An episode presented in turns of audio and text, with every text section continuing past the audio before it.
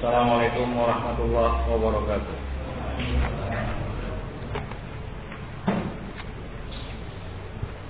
Innal hamdalillah nahmaduhu wa nasta'inuhu wa nastaghfiruh wa na'udzu billahi min shururi anfusina wa sayyiati a'malina.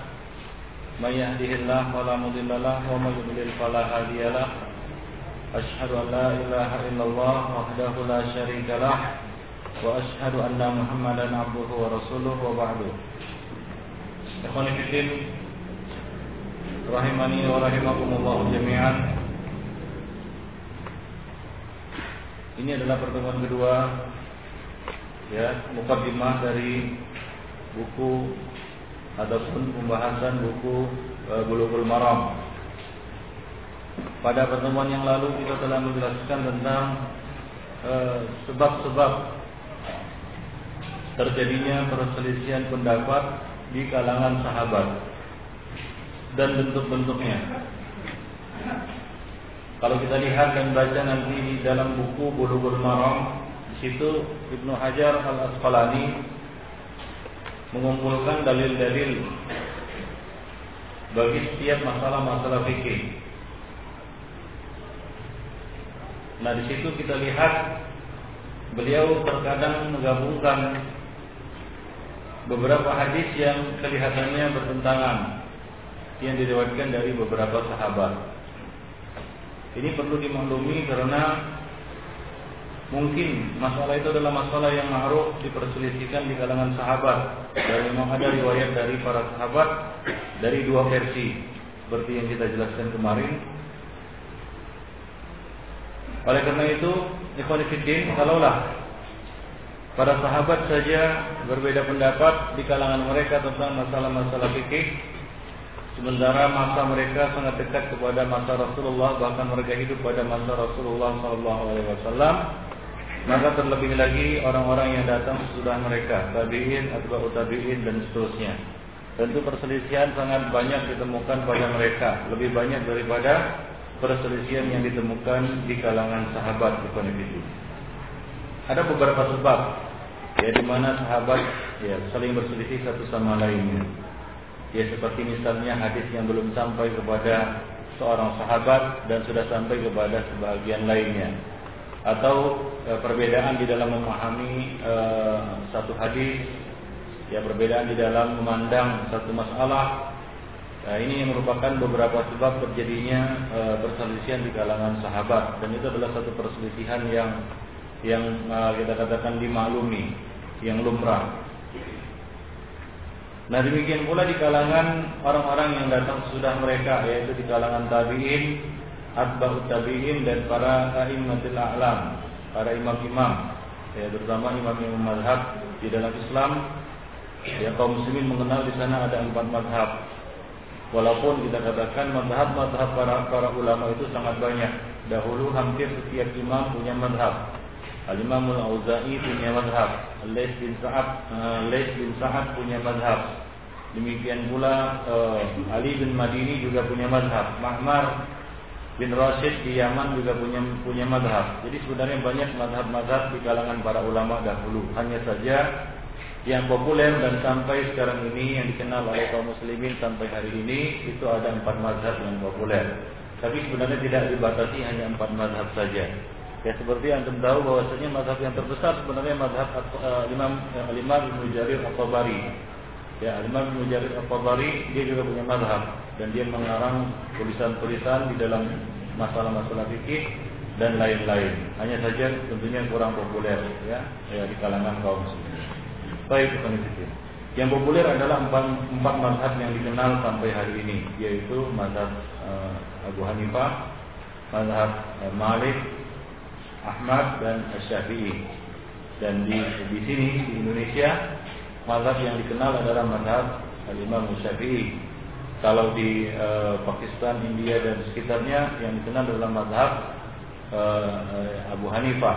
Nah, kalau di Jazirah Arab, Arab Saudi dan sekitarnya dikenal di sana mazhab e, Imam Ahmad, Ahmad bin Hanbal.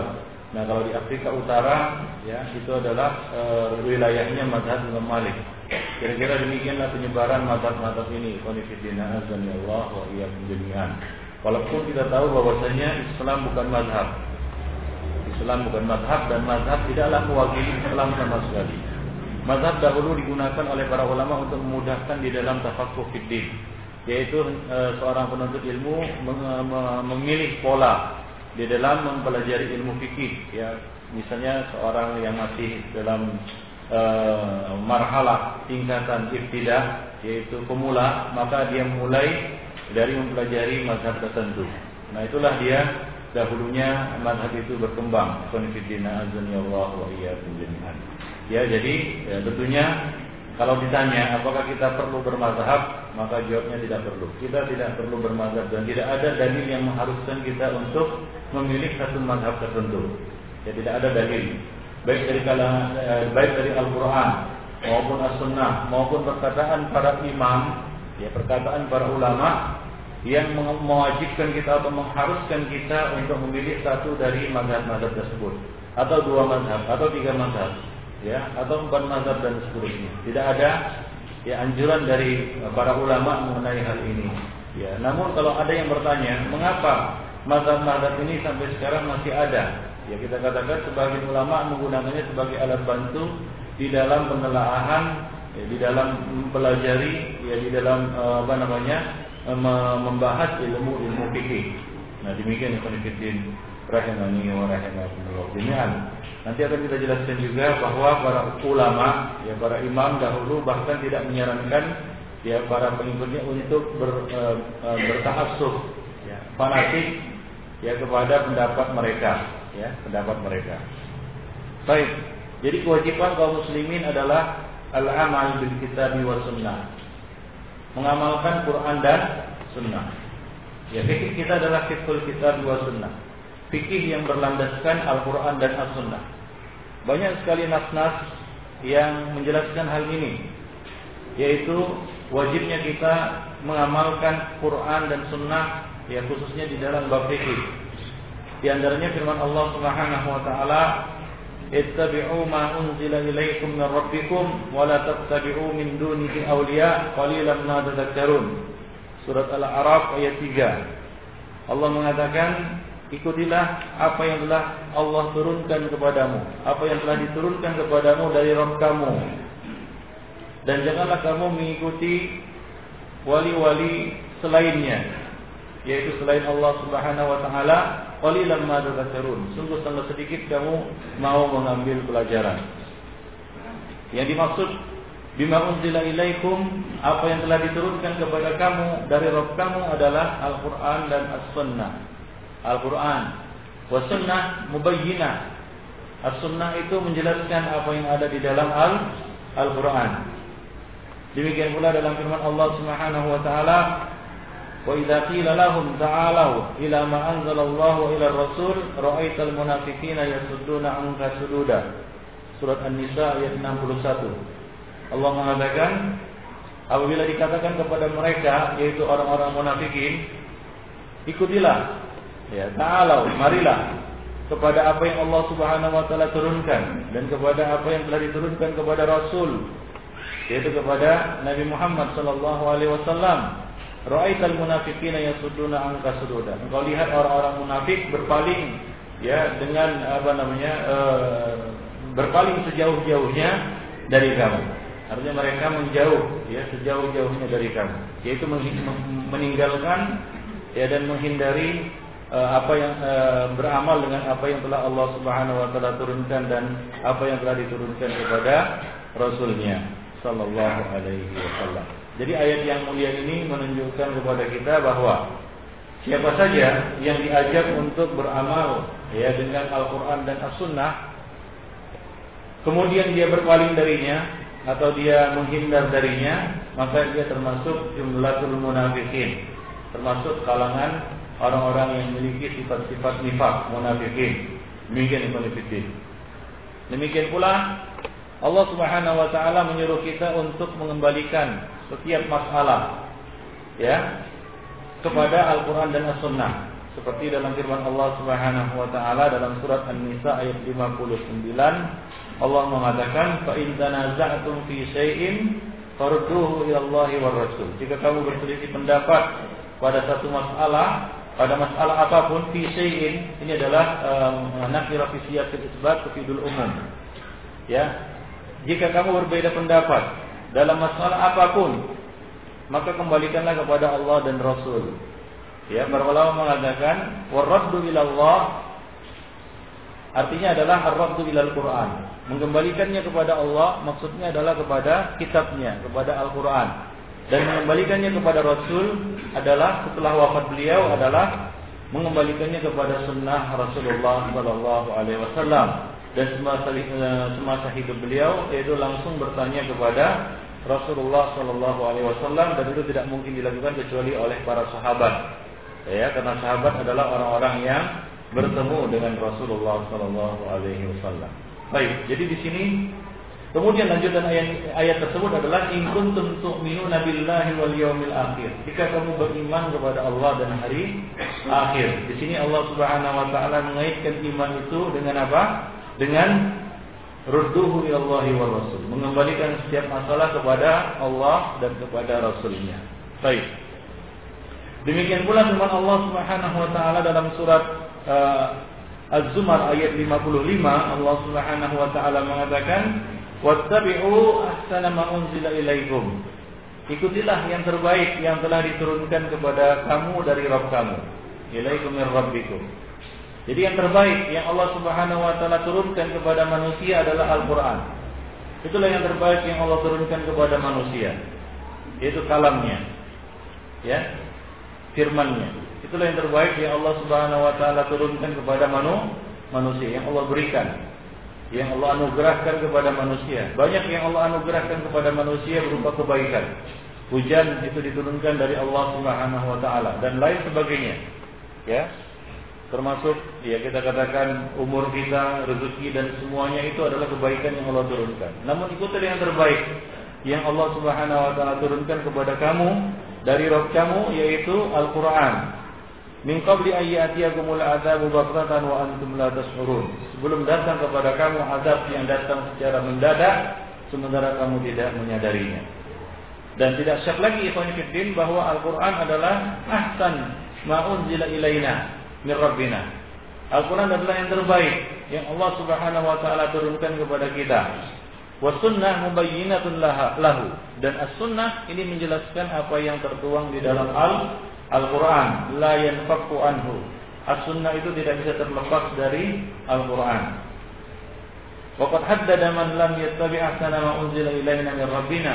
Bahkan Allah Subhanahu wa taala telah mengancam siapa saja yang tidak mengikuti yang terbaik yang telah Allah turunkan kepada kita. Ya dalam firman-Nya yaitu surat Az-Zumar ayat 55 min qabli ayyatiyakumul azab sebelum datang kepada kamu azab ya jadi berpaling dari Al-Qur'an dan As-Sunnah ini bisa menurunkan azab. Ya yang datang secara tiba-tiba. Berapa banyak kita lihat orang-orang yang berpaling dari Al-Qur'an dan As-Sunnah atau menolak Al-Qur'an dan As-Sunnah mereka tertimpa azab ikhwanifiddin demikian pula firman Allah Subhanahu wa taala alladzina yastami'una al-qaul fayattabi'una ahsanah Ulaika alladziina hadahumullah wa ulaika hum ulul albab. Surat Az-Zumar ayat 18. Allah mengatakan orang-orang yang mendengarkan al-qaul, ucapan-ucapan. Lalu dia mengikuti yang terbaik dari ucapan-ucapan itu. Yang terbaik siapa? Ucapan siapa yang terbaik? Wa man ahsanu minallahi qila. Siapakah yang lebih baik ucapannya daripada ucapan Allah Subhanahu wa taala. Banyak yang berucap, banyak yang berkata, ya banyak yang berujar, ya, banyak yang berkomentar. Dari semua komentar yang mungkin kita dengar, di bulan berkomentar ini, ya, kemudian si fulan lagi berkata ini, ya, si fulan berucap itu dan lain-lain sebagainya. Namun dari dari sekian banyak ucapan-ucapan itu Allah Subhanahu wa taala memerintahkan kita untuk mengikuti yang terbaik dari segala ucapan. Apa yang terbaik dari segala ucapan? Tadi sudah kita jela, eh, sampaikan di awal mukaddimah. Fa inna ahsanal kalami kalamullah. Nah, ini sering di dalam mukaddimah Rasulullah Wasallam sering membacakan perkataan ini. Fa inna afdalal kalam, ahsanal kalam, kalamullah. Sebaik-baik kalam, sebaik-baik ucapan adalah kalam kalamullah, yaitu firman Allah Subhanahu wa taala. Ya. Ya, yaitu untuk mengingatkan kepada siapa pun yang berucap, yang berbicara bahwasanya bicaranya akan menjadi lebih baik, menjadi yang terbaik apabila dia sampaikan kalam kalamullah. Demikian, dan orang-orang yang mendengarkan ucapan lalu mengikuti yang terbaik dari ucapan tersebut. Ulaikal ladzina hadahumullah. Merekalah yang Allah Subhanahu wa taala akan beri hidayah dan merekalah orang-orang yang digelari ulul albab. Dan tidak syak lagi ikhwan kitab Allah. Kemudian sunnah Rasulullah ahsanu min ara'i rijal. Ahsanul aqwal. Merupakan ucapan yang paling baik. Yang pertama adalah kitabullah alladzi la ya'tihi al-batil min baini yadayhi wala min khalfihi tanzilun min hakimin hamid. Ini adalah ucapan yang terbaik yang tidak ada kebatilan padanya dari depan maupun dari dari belakang. Diturunkan ya dari Allah Subhanahu wa taala yang Maha bijaksana lagi Maha terpuji. Kemudian setelah itu adalah as-sunnah yang merupakan al-qaul min al-wahyi la yantiqu anil hawa in huwa illa wahyu yuha Tidaklah Rasulullah Shallallahu Alaihi Wasallam berucap melainkan wahyu yang diturunkan kepada beliau yang tidak akan mengandung kesalahan. Sadiqul masduq yang benar lagi di dibenarkan. Nah demikian ikhwan fillah Allah wa iyyakum jami'an. Jadi kita diperintahkan untuk mengikuti Al-Qur'an dan As-Sunnah. Demikian pula firman Allah Subhanahu wa taala dalam surat Al-Hasyr ayat 7 Allah mengatakan wa ma atakumur rasulu fakhudhuhu wa ma nahakum anhu fantahu wattaqullaha innallaha syadidul iqab apa-apa yang dibawakan kepada kamu oleh Rasul maka ambillah dan apa-apa yang telah dia larang kamu darinya maka berhentilah fantahu tinggalkanlah wattaqullah bertakwalah kamu kepada Allah Subhanahu wa taala sungguhnya Allah Maha keras siksanya Allah Maha keras siksanya. Ya, firman Allah Subhanahu wa taala in uh, ayat ini ditutup dengan firman Allah Subhanahu wa taala innallaha syadidul iqab. Ini adalah sebagai tahdid. Ya, karena setiap ayat ditutup menurut ya apa namanya? sesuatu yang berhubungan erat dengan pembukanya, isinya, inti dari ayat tersebut. Inti dari ayat ini adalah perintah untuk mengambil ya melaksanakan apa-apa yang Allah Rasulullah sallallahu alaihi wasallam bawakan kepada kita dan meninggalkan apa-apa yang beliau larang. Kemudian ditutup dengan ancaman, Innallaha syadidul iqab. Sesungguhnya Allah Maha keras siksanya. Ini merupakan tahdidun syadid. Ancaman, peringatan yang sangat keras. Liman lam ya'mal bi sunnati Rasulillah sallallahu alaihi wasallam. Bagi siapa saja yang tidak mengamalkan sunnah Rasulullah sallallahu alaihi wasallam, apalagi wala siyama in kana yadhunnu anna aqwal ar-rijal takfi anha. Apalagi dia berkeyakinan dia mengira bahwa pendapat-pendapat manusia ucapan-ucapan manusia sunnah-sunnah manusia itu bisa menggantikan sunnah Rasulullah sallallahu alaihi wasallam atau lebih baik daripada sunnah Rasulullah sallallahu alaihi wasallam. Bahkan itu bisa menyebabkan kekafirannya atau kekufurannya. Demikian pula Allah Subhanahu wa taala telah menjelaskan di dalam ayatnya ya bahwa sunnah Rasulullah adalah yang terbaik untuk diikuti. Laqad kana lakum fi Rasulillahi uswatun hasanah liman kana yarjullaha wal yawmal akhir. Sungguh pada Rasulullah sallallahu alaihi wasallam terdapat uswah hasanah yaitu suri tauladan yang baik bagi kamu bagi siapa saja yang mengharapkan Allah dan hari akhirat Al-uswah artinya al-qudwah, yaitu ikutan, panutan. Jadi tidak ada sunnah yang lebih layak untuk diikuti selain uh, sunnah Rasulullah sallallahu alaihi wasallam. Maka yalzam muslim ayaj'al qudwatahu Rasulullah sallallahu alaihi wasallam. Seorang muslim harus menjadikan Rasulullah sebagai keduanya, sebagai panutannya, sebagai teladannya. Bagaimana caranya? Wadhalika bi ittiba'i sunnatihi. Caranya adalah dengan mengikuti sunnah Rasulullah Shallallahu Alaihi Wasallam secara utuh, tidak sepotong-sepotong. Artinya sunnah Rasulullah baik itu di dalam muamalah, ibadah, akhlak maupun akidah. Di sana ada yang mengamalkan sunnah hanya dalam sisi akhlak saja, tapi dalam akidah dia eh, dia tidak mengikuti sunnah Nabi. Ini tidak utuh. Demikian juga di sana ada yang mengikuti sunnah Rasulullah dalam akidah dan ibadah saja namun tidak mengikutinya di dalam muamalah dan di dalam adab dan akhlak. Ini juga tidak utuh. Udkhulu fis silmi kafah. Masuklah kamu ke dalam Islam secara menyeluruh. Demikian pula firman Allah Subhanahu wa taala, "Wala wa rabbika la yu'minuna hatta yuhaqqimuka fima shajara bainahum, la yajidu fi anfusihim harajan mimma qadait wa yusallimu taslima." Demi Allah, kamu tidak akan beriman hingga kamu menjadi hingga mereka ya. Demi demi demi Allah subhanahu demi Allah. Sesungguhnya mereka tidak akan beriman atau tidak dikatakan beriman hingga mereka menjadikanmu ya sebagai hakim ya sebagai pemutus pada permasalahan-permasalahan yang mereka perselisihkan di antara mereka. Kemudian mereka tidak merasakan keberatan. Mereka tidak merasa keberatan ya pada diri mereka terhadap apa yang telah engkau putuskan dan mereka yusallimu taslima menerimanya dengan pasrah yaitu mereka benar-benar mengamalkannya. Jadi di sini kita diperintahkan tiga hal. Yang pertama adalah sebagai bukti iman kita. Yang pertama adalah kita menjadikan Rasulullah sebagai hakim di, di setiap perkara-perkara yang kita perselisihkan kita serahkan kepada Rasulullah. Artinya diserahkan, dikembalikan kepada sunnah Rasulullah Sallallahu Alaihi Wasallam. Kemudian kita tidak merasa berat untuk menerima putusan sunnah itu. Kita tidak merasa berat, tidak merasa apa namanya, tidak merasa uh, uh, kita katakan tertekan untuk menerima sunnah Rasulullah Sallallahu Alaihi Wasallam tersebut. Kemudian kita berserah diri dengan sepasrah-pasrahnya, yaitu kita mengamalkan konsekuensi konsekuensinya. Demikian Ibnu Fiddin.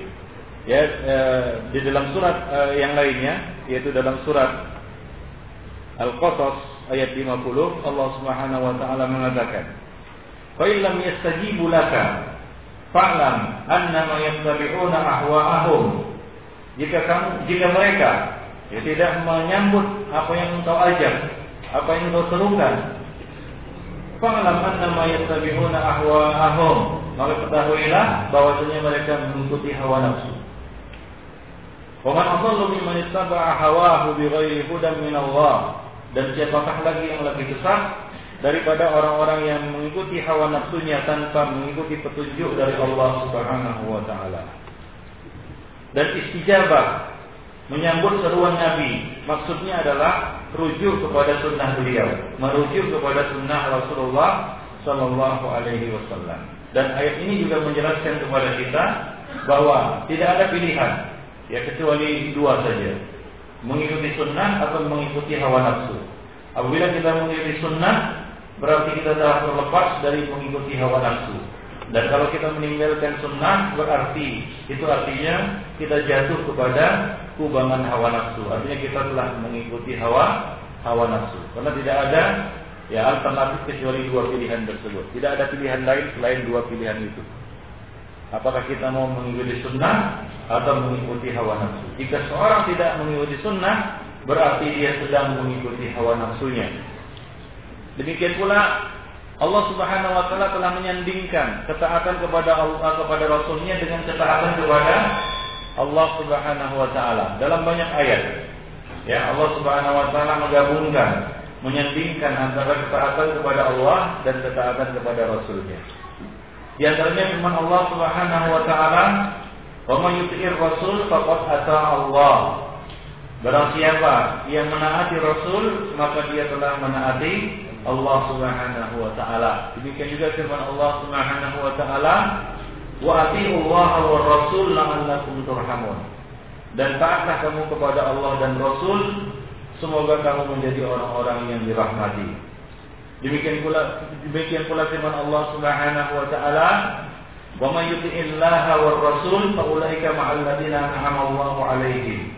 Barang siapa yang menaati Allah dan Rasul, ya maka mereka lah yang, yang akan bersama orang-orang yang, yang Allah Subhanahu wa taala beri nikmat atas mereka dan banyak lagi ayat-ayat yang lain yang menjelaskan kepada kita ya wajibnya kita menaati Rasulullah Shallallahu Alaihi Wasallam dan tidak boleh memisahkan antara keduanya yaitu memisahkan antara ketaatan kepada Rasul dan ketaatan kepada Allah Subhanahu Wa Taala.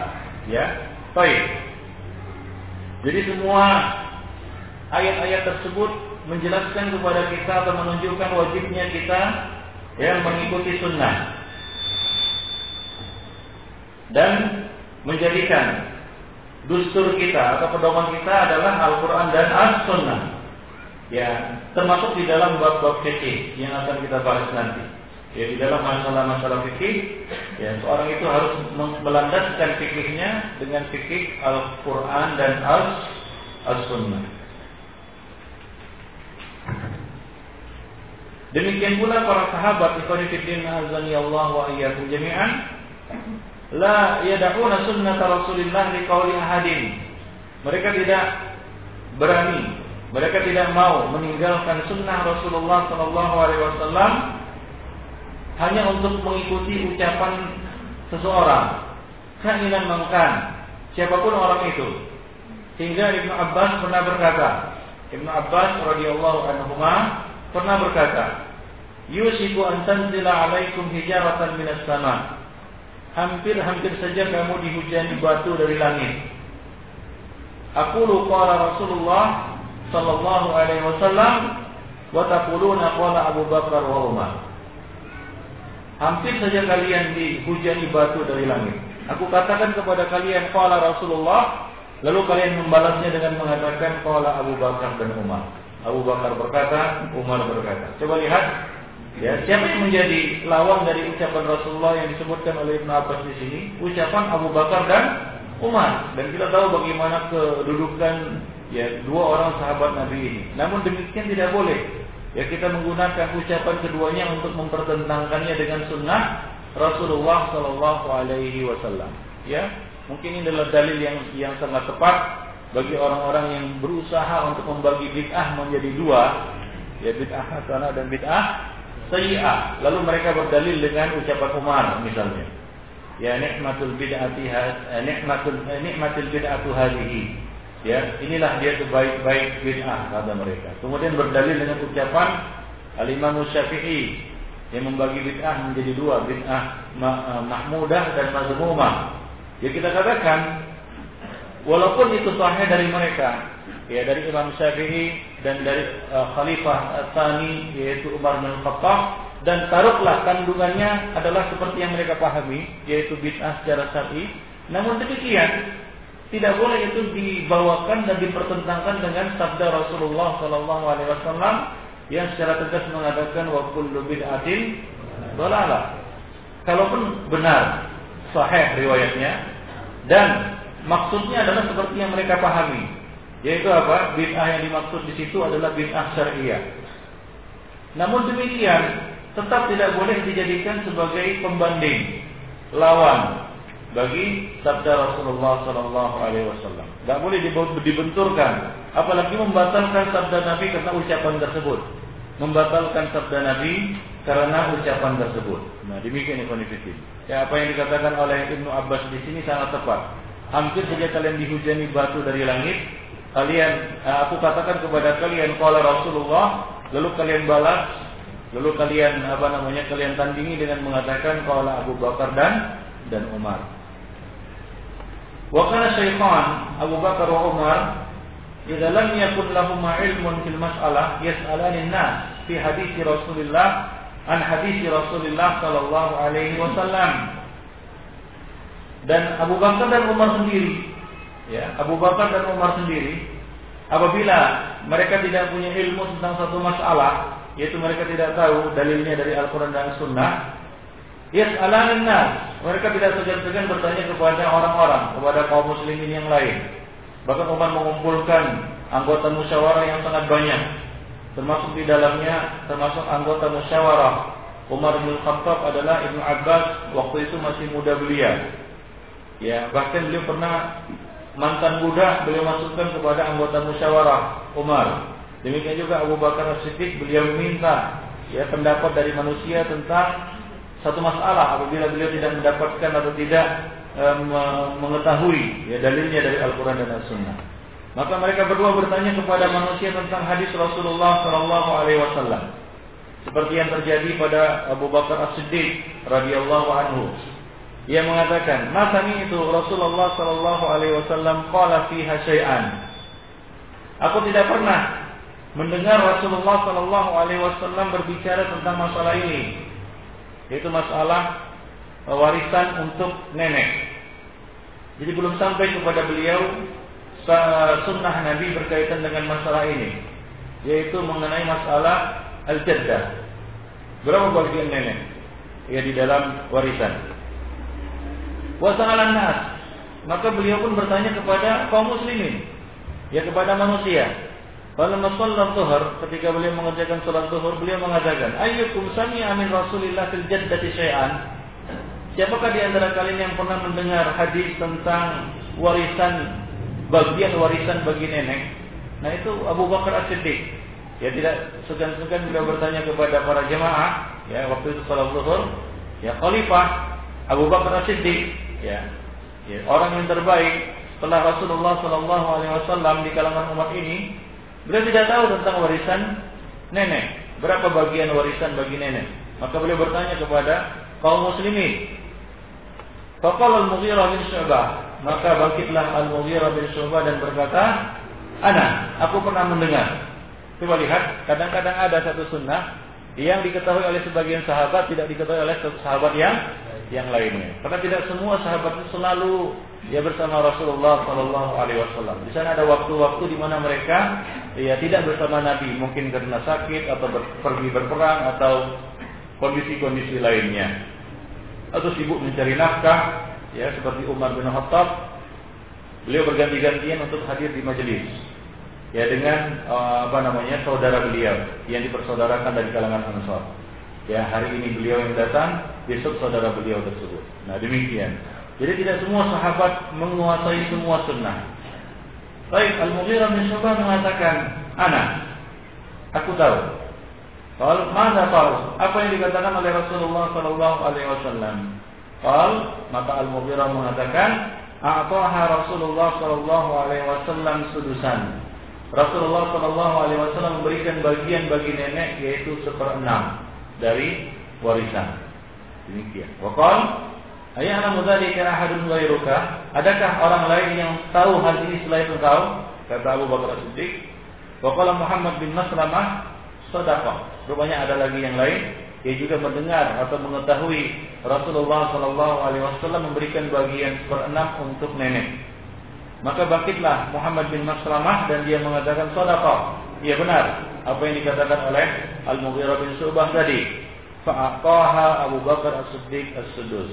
Maka eh, Abu Bakar As-Siddiq memutuskan ya untuk bagian nenek adalah seperenam, yaitu beliau mengikuti sunnah Rasulullah Shallallahu Alaihi Wasallam tersebut. Ya, demikian pula kisah soal Umar An-Nas fil Ghurrah, thumma rujuhu ila khabar al-Mughirah. Demikian juga ya tentang eh, Umar yang bertanya tentang satu masalah kepada manusia kemudian ia rujuk kepada hadis yang disampaikan oleh Al-Mughirah.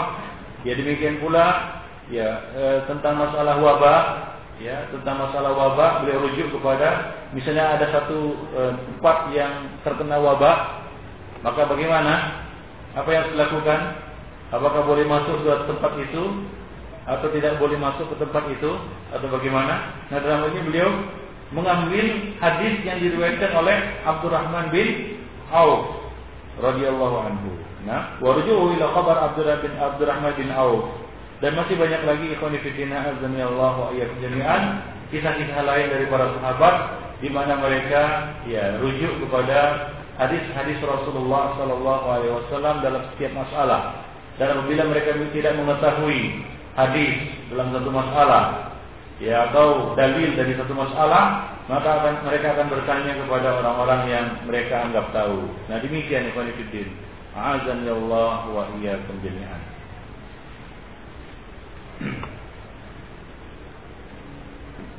Nah, ada beberapa hal di sini ya yang perlu kita pahami. berkaitan dengan masalah ini. Para sahabat dan para ulama, ya, para sahabat dan para ulama dan sahabat adalah e, pemimpinnya para ulama. Ya, mereka adalah orang-orang yang belajar langsung dari Rasulullah Sallallahu Alaihi Wasallam. Para ulama, termasuk juga sahabat, mereka bukanlah orang-orang yang masuk. Alam, annal a'immah. Ketahuilah bahwasanya para imam, ya termasuk sahabat, laisu bimaksumin. Mereka itu tidak maksum. Wa kullun minal a'immah ukhidat alaihi masail. Setiap imam ada kalanya pendapatnya diterima dan ada kalanya pendapatnya ditolak. Ya. Wa ulama innahu qala fa sunnah. Sebagian ulama mengatakan misalnya ulama pulang telah menyelisih as-sunnah. Jadi mereka ya tidaklah mengambil satu pendapat ulama secara utuh, artinya tidak mengambil pendapat ulama lainnya. Ya tidak mengambil pendapat ulama lainnya. Dalam hal ini ya banyak sekali kita katakan riwayat-riwayat dari ya para salaf yang menjelaskan hal ini. Ya bagaimana mereka ya tidak berpatokan ya kepada seorang ulama saja, tapi mereka apa namanya mengambil dari banyak ulama. Dan mereka tidaklah menganggap maksum para imam. Ya tidak menganggap maksum para para imam. Nah ini yang harus kita yakini ikhwanifidin rahimani wa rahimakumullah bahwa ulama para imam itu tidaklah maksum. Mereka manusia bisa benar dan bisa salah. Sebagaimana yang dikatakan oleh Imam Malik rahimahullah kullun yuqad wa yuraddu qawluhu illa sahibi hadzal maqam. Tiap orang bisa diterima. Ya dan ditolak ucapannya kecuali penghuni makam ini yaitu Rasulullah Shallallahu Alaihi Wasallam. Sebagai contoh Ibnu Abu Hanifah rahimahullah bahwa aktaruhum fi dzalika li'annahu aktaruhum ra'yan. Abu Hanifah yang ya kita pandang sebagai ulama yang paling banyak menggunakan logika ya karena sangat sedikit memiliki hadis yatruku al-amal bi hadis al-qada bis syahid wal yamin fil amwal. Beliau meninggalkan hadis ya, ya tentang apa? Tentang wajibnya mengambil saksi dalam persumpahan apa namanya uh, hadis al-qada bis syahid wal yamin. Yaitu menjatuhkan hukuman dengan adanya syahid dan yamin. Syahid artinya saksi, yamin yaitu sumpah di dalam masalah-masalah harta. Beliau meninggalkan hadis itu. Ya bukan karena beliau sengaja untuk menyelisihinya, tapi karena tidak sampai kepada beliau hadis tersebut. Demikian juga hadis takribul zani al-bikr, yaitu mengasingkan ya eh, hadis yang bercerita tentang pengasingan ya seorang pezina yang belum menikah. Ada tasribu am, yaitu diasingkan selama satu tahun. Nah itu tidak sampai hadisnya kepada beliau dan beliau tidak mengamalkannya. Nah, tapi bukan berarti ya hal itu tidak diamalkan. Ya, Abu Hanifah tidak mengamalkannya, bukan berarti tidak boleh diamalkan. Ya namun uh, karena belum sampai kepada beliau hadis yang menjelaskan hal ini. Demikian Ibnu Fiddin rahimani wa rahimakumullah Demikian pula, ya, jadi di sini menjelaskan bahwa masing-masing ulama ada di sana beberapa kekeliruan-kekeliruan ataupun kesalahan-kesalahan mereka di mana mereka tidak mengambil atau tidak mengamalkan hadis-hadis tertentu. Ya demikian pula Imam Malik dia mengingkari siam sitti min Syawal. Al Imam Malik mengingkari adanya puasa enam hari pada bulan Syawal. Ya, beliau mengingkari. Ini Imam Malik. Imam Malik mengingkari puasa enam hari pada bulan Syawal. Mungkin antum semua tahu ada hadisnya kan begitu ya, tapi belum sampai atau menurut anggapan Imam Malik hadisnya tidak sahih. Maka beliau tidak mengamalkannya bahkan mengingkarinya. Pengingkaran Imam Malik ini bukan berarti puasa enam hari bulan Syawal tidak ada. Demikian pula beliau membolehkan puasa pada hari Jumat walaupun secara terpisah.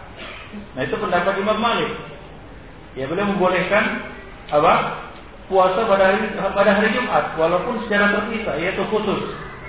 Nah belum sampai kepada beliau hadis-hadis yang berisi larangan berpuasa pada hari Jumat secara terpisah. Ya, li'annahu lam yablugh sunnah fihi ma. Ya karena belum sampai kepada kepada beliau sunnah berkaitan tentang masalah itu. Ya demikian pula Al-Imam Syafi'i, kita ala Syafi'i qawluhu bi nafdil wudu' min mujarrad lamsil mar'ah biduni ha'il. Ya, Imam Imam Imam Al-Imam Syafi'i kritik ya tentang pendapatnya yang mengatakan beliau berkata batalnya wudu, beliau berpendapat batalnya wudu bagi orang yang menyentuh wanita tanpa alas. Ini ma'ruf di kalangan mazhab Syafi'i. Bahkan sebagian pengikut-pengikut Syafi'i bersikeras untuk mempertahankan pendapat ini. Walaupun para ulama para ulama lainnya ya mengkritik pendapat ini. Nah demikian Ibnu Padahal banyak sekali hadis-hadis yang menyelisih pendapat tersebut. Artinya banyak sekali sunnah-sunnah yang sampai kepada kita di mana Rasulullah menyentuh wanita, istri beliau bahkan mencium namun mereka tidak, uh, namun Rasulullah Shallallahu Alaihi Wasallam tidak mengulangi wudhunya. Beliau langsung salat. Dan banyak lagi riwayat-riwayat yang lainnya, baik itu dari dari Rasulullah Shallallahu Alaihi Wasallam maupun dari para sahabat. Ya, namun demikian, Al Imam Syafi'i berpendapat seperti itu. Ya, tapi ya apabila bertentangan ya dengan sunnah Rasulullah Shallallahu Alaihi Wasallam, maka kaidah yang kita jelaskan tadi di awal ya kita harus mendahulukan sunnah Rasulullah daripada pendapat para imam. Demikian pula wa ala Ahmad. Imam Ahmad dikritik. Kenapa? Beliau membolehkan puasa pada hari yang diragukan, yaitu pada tanggal 30 Syaban. Tanggal 30 Syaban hari yang diragukan. Jika belum terlihat hilal, ya maka sempurnakanlah bilangan Syaban 30 hari. Nah beliau membolehkan puasa pada hari Syak itu. Menurut beliau ini untuk ikhtiar jaga-jaga untuk bulan Ramadan. Padahal kita tahu di sana ada hadis yang secara jelas melarang kita. Ya, seperti misalnya hadis Abu Darda dan yang lainnya, ya, man shoma yaum syak faqad asa Abul Qasim. Barang siapa yang berpuasa pada hari yang diragukan, yaitu 30 Sya'ban, maka dia telah mendurhakai Abu Qasim, yaitu Rasulullah Shallallahu alaihi wasallam. Namun demikianlah, itu sebagai contoh bahwasanya para imam masing-masing imam itu ada beberapa kekeliruan-kekeliruan, kesalahan-kesalahan ya di dalam pendapat mereka. Yang jelas-jelas itu bertentangan dengan apa? Dengan hadis-hadis Rasulullah Shallallahu Alaihi Wasallam. Namun maksudnya di sini bukanlah untuk intikosul ulama, untuk merendahkan kedudukan ulama atau uh, apa namanya uh, mengumbar aib mereka atau menjelek-jelekkan mereka atau merendahkan mereka. Ya dengan kesalahan-kesalahan tersebut. Ya bukan melecehkan mereka. Namun ya tujuannya adalah untuk menjelaskan ya pendapat yang benar atau masalah yang benar dalam uh, pendapat yang benar dalam masalah tersebut. Bukan untuk merendahkan ataupun um, melecehkan para ulama itu. Nah demikian yang pada Allah wa dan tentunya berbeda ya melecehkan ulama dengan menjelaskan sunnah. Ya kita menjelaskan sunnah tanpa merendahkan dan melecehkan ulama-ulama yang mungkin kebetulan bertentangan pendapatnya dengan sunnah tersebut. Ya dalam hal ini kita harus menghormati ulama-ulama kita dan memberikan uzur. Itu yang penting. Itu memberikan uzur. Ya kemungkinan kemungkinan kemungkinan yang bagus dan baik untuk mereka misalnya ya belum sampai kepada mereka hadis tersebut. Atau menurut mereka ya mereka memandangnya dengan dari sisi yang lain. Atau memahaminya dari sisi yang yang lain. Yang tidak sesuai ternyata pemahaman itu dengan apa? Dengan sunnah. Nah jadi itu adalah hal yang wajar. Karena mereka adalah manusia bukan orang yang maksum. Ya laisu bimasumin. Mereka bukan maksum bisa saja salah dan keliru. Namun tentunya kesalahan mereka itu lebih sedikit daripada kesalahan-kesalahan orang yang bukan alim. Dan kesalahan mereka itu, kesalahan istihad mereka itu terhitung satu pahala bagi mereka di sisi Allah Subhanahu wa taala. Hanya saja bagi para mukallaf tidak boleh mereka mengikuti dan mengamalkan istihad ulama yang keliru. Ya, dengan alasan ini ada istihad ulama. Ya, kalau istihad itu keliru, walaupun dia dapat pahala, namun orang yang mengikutinya tetap dapat kesalahan. Ya, jika dia tahu itu adalah pendapat yang keliru, namun dia tetap mengikutinya, ya, tetap mengikutinya, maka dia dapat dosa. Ini namanya tatabu zallatil alim. Dan itu bisa terzandab. Kata para ulama, man tatabba'a ya zallatul alim tazandaqa. Barang siapa yang mengikuti ketergelinciran para ulama, maka dia bisa menjadi zindik. Artinya bisa saja dia pilih masalah-masalah ataupun hukum-hukum yang yang sesuai dengan hawa nafsunya. Ya misalnya di dalam bab pernikahan, dia memilih pendapat-pendapat para imam yang yang keliru dan jelas-jelas keliru. Misalnya di dalam bab wali dia mengambil pendapat Abu Hanifah, yaitu tidak wajib wali. Al-Imam Abu Hanifah tidak mewajibkan wali. Ya, karena menurut uh, hadis la nikah illa biwali, ya, baginya tidak sahih dan belum sampai kepada beliau. Hadis la nikah illa bi biwali. Maka beliau tidak mensyaratkan wali dalam pernikahan. Ya tidak mensyaratkan wali dalam per pernikahan. Demikian pula Imam Syafi'i. Imam Syafi'i tidak mensyaratkan mahar dalam pernikahan. Tidak mensyaratkan. Artinya kalau orang itu nikah tanpa mahar, cukup ada wali, ada saksi tanpa mahar, maka sah. Dan Imam Malik berpendapat boleh menikah walaupun tanpa saksi. Jadi ada wali, ada mahar, walaupun tidak ada saksi, sah. Nah kalau digabung ketiga pendapat ini, maka dia akan menikah tanpa wali, tanpa saksi dan tanpa mahar. Ya kan? Nah ini namanya talqin ikhwanifidin. Dan bisa jadi sendiri. Eh, demikian pula kalau diikuti ya pendapat para imam misalnya di dalam bab-bab lain, jadi ya, dalam bab khamar misalnya diikuti pendapat ya ah, ahlu kufah, ulama-ulama kufah yang membolehkan khamar yang dibuat dari korma, Nabi. Kemudian di dalam bab musik dia ambil pendapat Ibnu Hazm. Maka dia pun minum khamar ambil main musik kan begitu. Kenapa? Karena ada pendapat ulama yang berpendapat seperti itu Ibnu. Rahimani wa rahimakumullah jami'an. Baik, ya jadi tidak boleh kita mengikuti zallatul alim ya, yaitu ketergelinciran para ulama. Kalau kita tahu pendapat itu salah, ya dan menurut dalil yang sahih bahwasanya pendapat itu keliru, maka kita tidak boleh mengikutinya. Baik. Nah, apabila dia tetap mengikutinya, padahal dia tahu ada indikasi-indikasi yang menguatkan bahwasanya pendapat itu lemah dan marjuh, ya, maka dia tergolong orang yang mukallid. Dan itulah hakikat taklid. Itulah dia hakikat taklid, yaitu mengikuti secara membagi buta pendapat seseorang tanpa mengindahkan dan melihat apakah pendapat itu sesuai dengan sunnah atau tidak. Ya, kuat atau lemah. Baik, ya Allah wa iyyakum jami'an. Kemudian yang kedua, وليعلم أنه ليس أحد من الأئمة المقبولين عند عند الأمة قبولا عاما يتعمد مخالفة رسول الله صلى الله عليه وسلم في شيء من من سنته bahwa perlu diketahui di sini tidak ada satu orang pun para imam yang makbul yang diterima di kalangan umat misalnya imam yang empat ya yang telah diterima secara umum ya di kalangan kaum muslimin yang diketahui maupun yang tidak diketahui para ulama-ulama kita terdahulu yang secara sengaja menyelidiki sunnah Rasulullah Sallallahu Alaihi Wasallam Nah ini kita harus berhusnuzon kepada para ulama. Misalnya Al-Imam Imam Ahmad tadi kita tahu Imam Ahmad membolehkan puasa pada hari Syak. Enggak boleh sekali-kali kita katakan masa Imam Ahmad nggak tahu. Ya, bisa jadi dia nggak tahu. Ya bisa jadi beliau tidak mengetahui. Misalnya tadi dalam masalah apa? Masalah puasa enam hari bulan Syawal. Imam Malik mengingkarinya dan tidak membolehkannya, menafikannya. Tidak boleh kita katakan masa Imam Malik nggak tahu itu sunnah. Bahkan atau kita katakan Imam Malik sengaja me, apa namanya menjadi musuh sunnah, menyelisihi atau melanggar sunnah.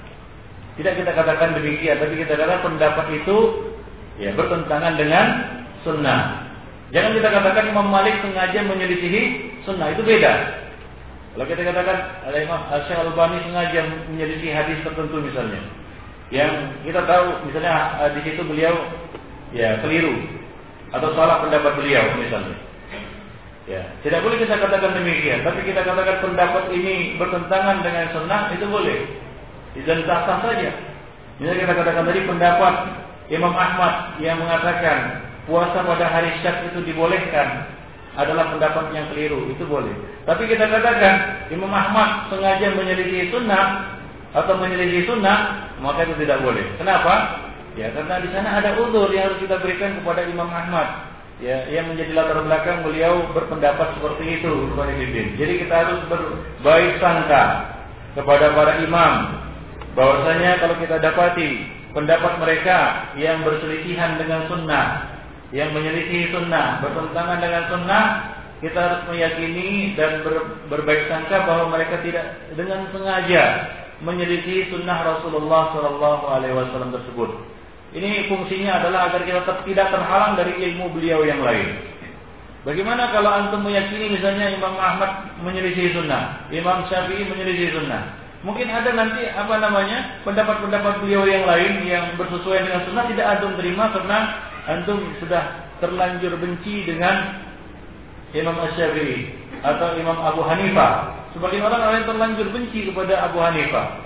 Padahal tidak semua pendapat Abu Hanifah itu tertolak. Banyak juga di sana pendapat-pendapat beliau yang sesuai dengan sunnah Rasulullah Shallallahu Alaihi Wasallam. Bahkan ada satu masalah di mana semua pendapat ulama itu salah, cuma pendapat Abu Hanifah yang benar.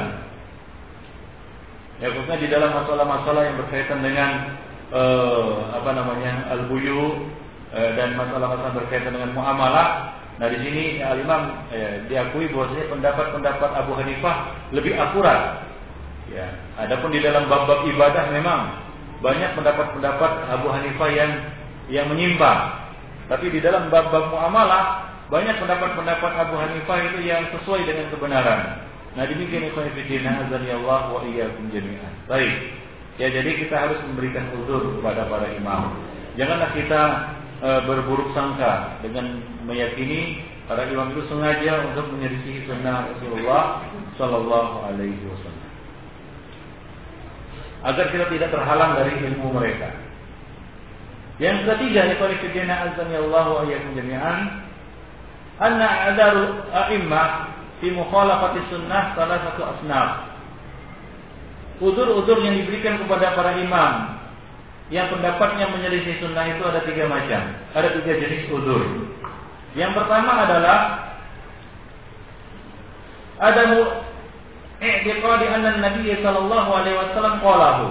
Ini sebenarnya di, dari buku uh, Raful Malam an Aimatil Alam yang ditulis oleh Syekhul Islam Ibnu Taimiyah.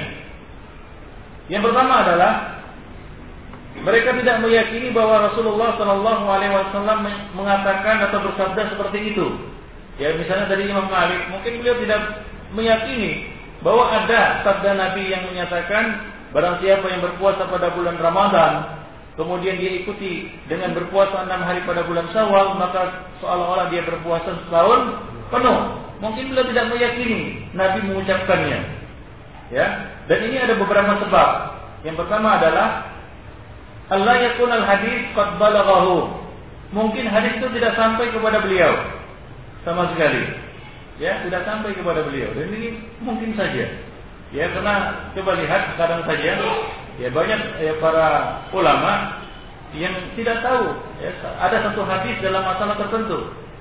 Ya, karena tidak ya, kita kata tidak ada satu orang alim itu yang sunnah itu semuanya ada di dalam ke kepalanya.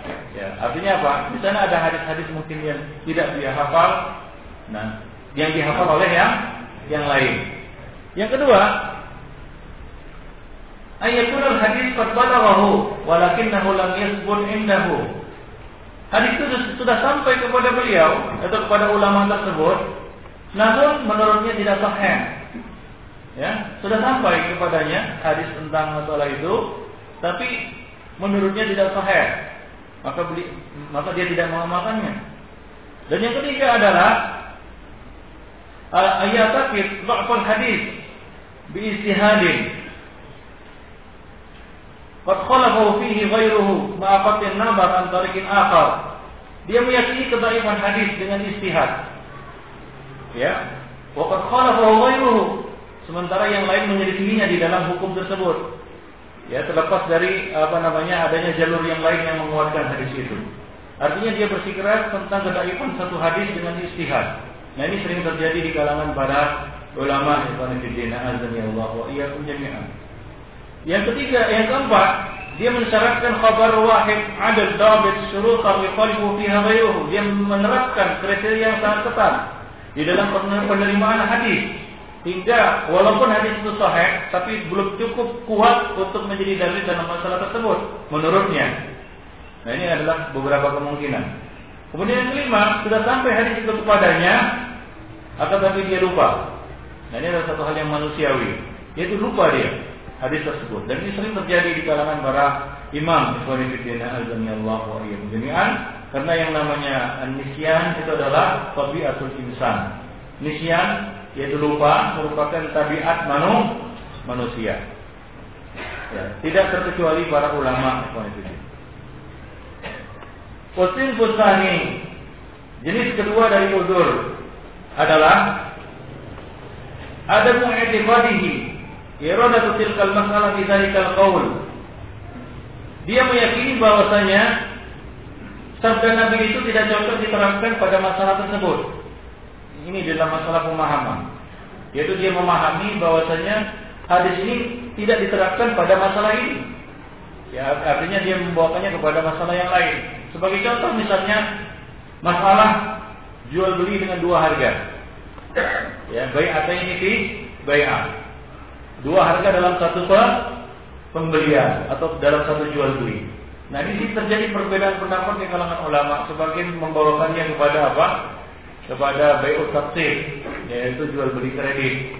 Sebagian lagi mengatakan tidak. Maksudnya adalah itu hadis itu tidak diterapkan pada jual beli kredit. Kata tadi jual beli dengan dua harga yang belum jelas masih sama ketika akad terjadi masih ada dua harga yang yang disepak yang apa namanya yang masih belum disepakati. Ya misalnya seorang mengatakan aku jual ini seribu, besok dia katakan seribu lima ratus, Kemudian terjadi akad tanpa menetapkan berapa, seribu atau seribu lima ratus. Nah ini yang disebut bayat ini fi bayat. Ada yang mengartikan itu sebagai bayat ina. Ya, jadi ini adalah perbedaan persepsi di kalangan para ulama. Nah mungkin mereka meyakini bahwasanya hadis itu tidak diterapkan pada masalah tersebut. Baik, yang ketiga Ibn Asin Salis Ihtimaluhu anna al-hadis mu'aridun bima yadullu alaihi nasfuhu atau ta'wiluhu. Yaitu dia ber, berkeyakinan bahwa hadis ini bertentangan dengan hadis yang lain. Ya, dia berkeyakinan bahwa hadis itu sahih. Sudah sampai kepadanya dan dia pahami seperti yang dipahami oleh yang lain. Namun menurutnya bertentangan dengan hadis yang lain atau menurutnya mansuh atau menurutnya ya apa namanya dikhususkan dengan hadis yang lain atau di, dikaitkan ataupun diikat kemutlakannya dengan hadis yang yang lain. Nah ini adalah beberapa kemungkinan di mana mereka menyelisihi satu hadis. Ya pendapat mereka menyelisihi satu hadis ikhwanifiddin azan ya Allah wa. Baik. Nah kemudian perkara yang berikutnya adalah al-aimah muttafiqun ala man'i taqlidihim.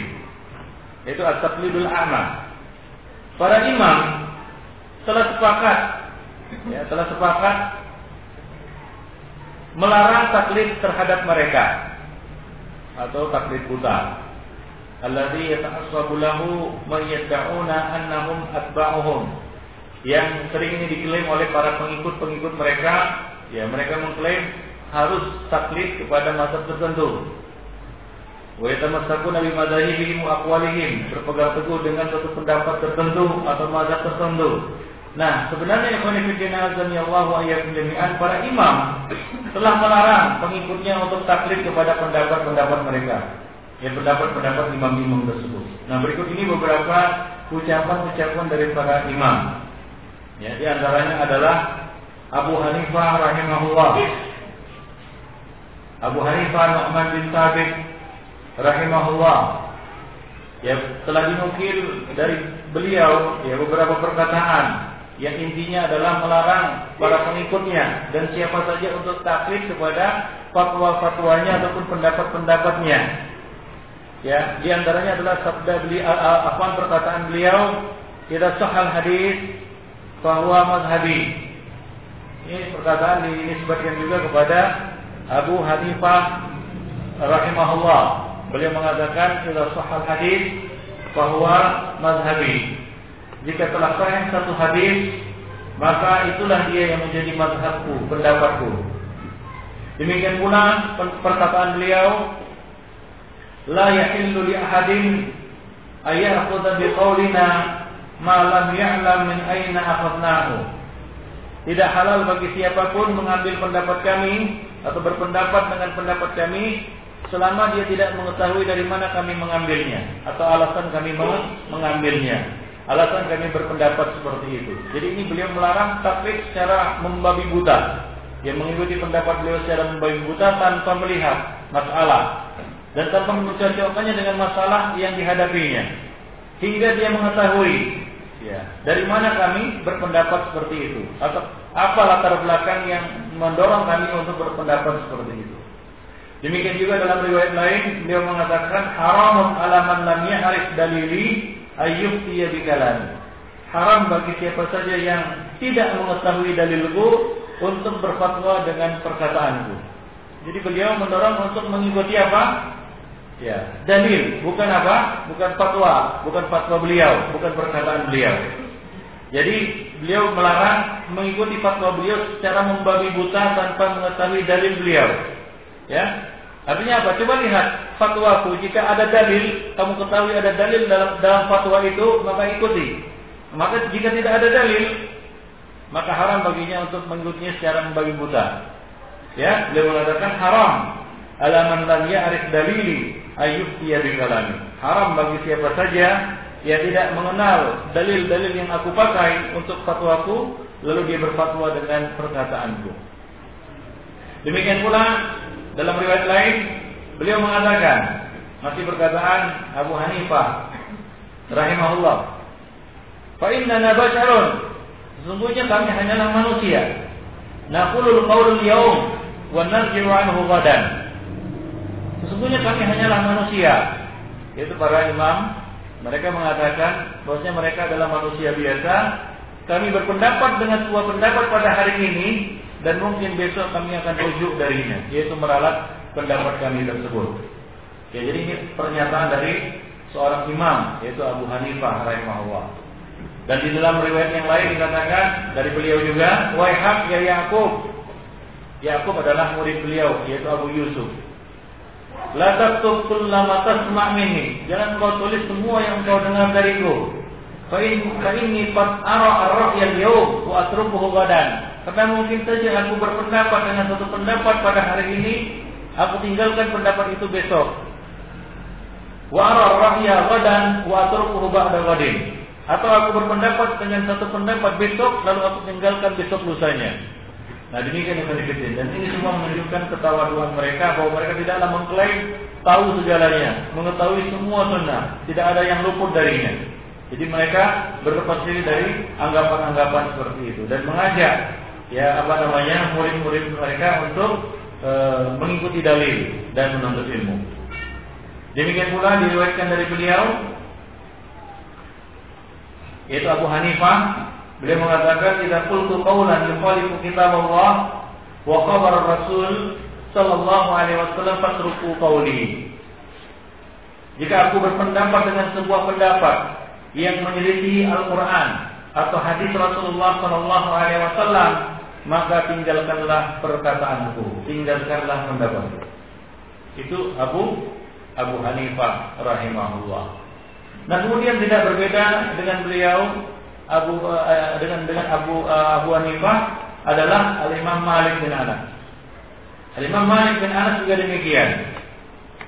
Telah dinukil beberapa perkataan dari beliau yang sudah sangat masyhur di antaranya. Beliau mengatakan, Imam Malik mengatakan, Innama ana basyarun ukhti wa usib. Sesungguhnya aku hanyalah manusia yang kadang salah dan kadang benar. Ukhti wa usib. Kadang aku salah, dan kadang aku benar. Qanduru fi ra'yi. Telitilah, periksalah pendapat-pendapatku. Fa kullu ma wafaqa al-kitab wa sunnah fakhudhu. Wa lam yuwafiq al-kitab wa fatruku. Ya, apabila pendapat-pendapatku itu bersesuaian dengan Al-Quran dan As-Sunnah, maka ambillah pendapat itu. Namun jika bertentangan dengan Al-Quran dan As-Sunnah, maka tinggalkanlah. Demikian pula beliau mengatakan, Laisa li ahadin, laisa ahadun ba'da Nabi sallallahu alaihi wasallam illa yuqad min qawlihi wa yutra. Min qawlihi wa yutra illa Nabi sallallahu alaihi wasallam. Tidak ada seorang pun sesudah Nabi sallallahu alaihi wasallam melainkan bisa saja diambil ucapannya atau ditinggalkan kecuali Rasulullah Sallallahu Alaihi Wasallam. Nah demikian yang kami rahimani wa rahimakumullah jami'an. Baik, ada satu riwayat yang disampaikan oleh Ibnu Wahab. Abdullah bin Wahab. Dia berkata, Sami'tu Malikan su'ila an taqlilil asabi rijlain fil wudu. Aku mendengar Imam Malik ditanya tentang menyela-nyelai. Menyela-nyelai itu dengan jari seperti ini. Jari-jari kaki pada waktu berwudu, apakah harus atau tidak? Ada atau tidak? Yaitu menyela-nyelai jari kaki dengan dengan jari tangan waktu berwudu. Maka Imam Malik menjawab, "Laisa dzalika nas." Itu tidak harus dilakukan, tidak perlu dilakukan oleh manusia. Ini pendapat beliau.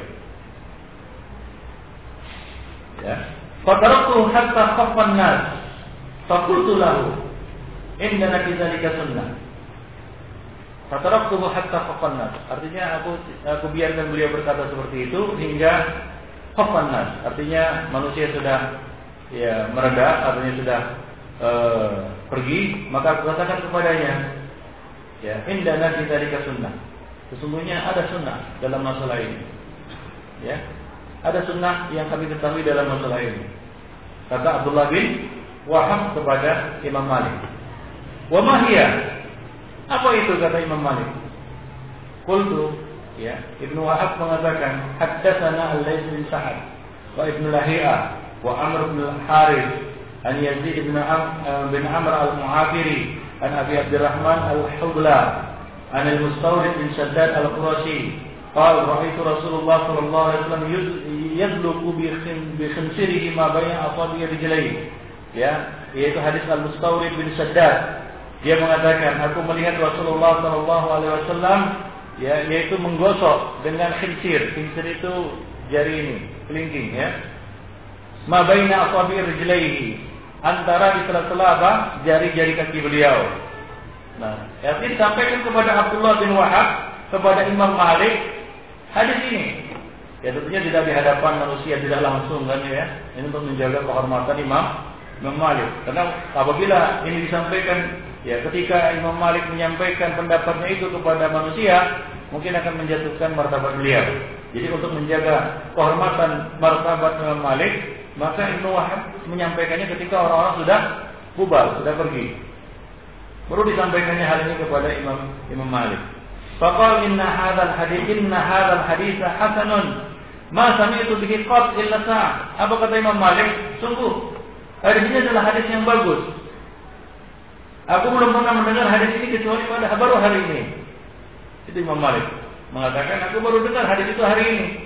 Semua sami'tu ba'da dzalika yus'al. Ya kemudian setelah itu aku dengar beliau ditanya tentang masalah yang sama dan beliau menyuruh orang-orang untuk menyela-nyelai jari jemari kaki mereka dengan dengan kelingking. Nah demikian Ibn Artinya beliau rujuk dari pendapat beliau yang pertama tadi. Nah ini ini menjelaskan kepada kita semua Ibn bahwasanya para ulama dahulu adalah orang-orang yang wakaf, artinya senantiasa kembali kepada apa? Kepada sunnah jika sunnah itu sudah nyata bagi mereka atau telah nyata bagi mereka. Baik, itu Imam Malik Ibn Nah kemudian tidak, tidak beda juga dengan Imam Malik yaitu Al Imam rahimahullah. Ya. Sudah dinukil juga banyak sekali riwayat dari beliau yang hampir sama dengan kedua imam sebelumnya. Jadi antaranya adalah perkataan beliau Al Imam Syafi'i mengatakan Ma min ahadin illa wa tadhhabu alaihi sunnatun sunnatun li Rasulillah sallallahu alaihi wasallam wa ta'zubu anhu apa kata beliau? Tidak ada satu orang pun melainkan akan terluput darinya satu uh, sunnah Rasulullah SAW atau tersamar darinya. Wa mahma qultu min qawli dan apa pun yang aku jadikan sebagai pendapatku au asaltu min aslin fihi an Rasulillah ma qultu atau apa saja yang aku tetapkan baik itu kaidah, fatwa ataupun pendapat yang bertentangan dengan eh, hadis ataupun sunnah Rasulullah sallallahu alaihi wasallam fal qaul ma qala Rasul sallallahu alaihi wasallam yang benar adalah yang dikatakan oleh Rasulullah Shallallahu Alaihi Wasallam. Wahwa kauli dan itulah dia pen pendapatku. Nah demikian. Jadi bila mengatakan apa pun pendapat yang beliau pilih, apa pun kaidah yang beliau buat, eh, yang, yang, yang beliau buat, apabila itu menyelisihi, ya hadis Rasulullah Shallallahu Alaihi Wasallam atau apa yang dinukil dari Rasulullah Shallallahu Alaihi Wasallam, maka yang benar adalah apa yang dikatakan oleh Rasul dan itulah yang menjadi pendapat beliau. Demikian pula ya perkataan beliau yang masyhur beliau mengatakan ajma'al muslimun ala anna man istabana lahu sunnah an Rasulillah lam yahillu lahu an yada'aha li qawli ahadin ya telah sepakat kaum muslimin bahwa siapa saja yang telah nyata baginya sunnah Rasulullah ya tidak halal baginya untuk meninggalkannya karena ucapan siapa pun atau karena ucapan seseorang. Nah, demikian yang terjadi rahimani wa rahimakumullah jami'an. Ya, jadi apabila sudah nyata bagi seseorang sunnah Rasulullah dalam satu masalah, maka tidak halal baginya untuk meninggalkan sunnah tersebut karena ucapan orang lain. Demikian pula ucapan beliau, "Idza wajad idza wajadtum fi kitabi khilafah sunnati Rasulillah sallallahu alaihi wasallam Fakulu bi sunnati Rasulillah wa da'u ma qultu. Jika kalian dapat di dalam buku-buku ya, buku beliau yang terkenal buku Al-Imam Syafi'i seperti kitab Al-Um kan begitu ya. Walaupun itu kumpulan dari karangan uh, uh, apa namanya tulisan uh, murid murid beliau ya, riwayat dari murid beliau. Orang tua pihak wanita saya akan menikah dalam waktu dekat. Kedua belah pihak telah menyetujui pernikahan. Kendalanya, orang tua pihak wanita akan melaksanakan pernikahan kami satu tahun lagi dengan alasan dunia mereka. Kami telah berusaha menjelaskan hukum pernikahan tersebut pada mereka. Namun mereka tetap pada pendirian. Pertanyaannya, Bolehkah saya menikah dan diketahui orang tua wanita tersebut karena mengingat resiko? Namun yang menikahkan adik laki-lakinya, dia mengerti hukum-hukum syari.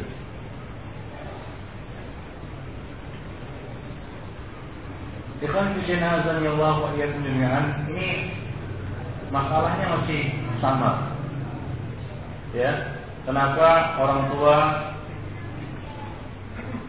baru akan melaksanakan pernikahan itu satu tahun lagi. Apa masalahnya? Kita nggak tahu dari sini. Ya, apakah masalah ekonomi, masalah ya macam-macam ya, macam-macam. Ini itu kita nggak tahu. Jadi yang perlu dilakukan sini adalah membicarakannya secara terus menerus, intensif dengan pihak wanita dalam hal perwalian, kalau ada wali dekat, ya maka tidak boleh mengambil wali yang jauh. Ya, yang perlu dilakukan di sini adalah membicarakannya, karena pihak wanita bukan tidak bukan tidak mau, ya, bukan tidak setuju, cuma ingin menunda. Nah, ini yang bisa dibicarakan, ya, dibicarakan dengan pihak wanita. Dan jangan ya menikah dengan yang jauh dalam kondisi seperti ini ya dalam kondisi seperti ini. Ya karena akan menimbulkan banyak masalah. Nah demikian yang kami Azan ya Allah wa iyyakum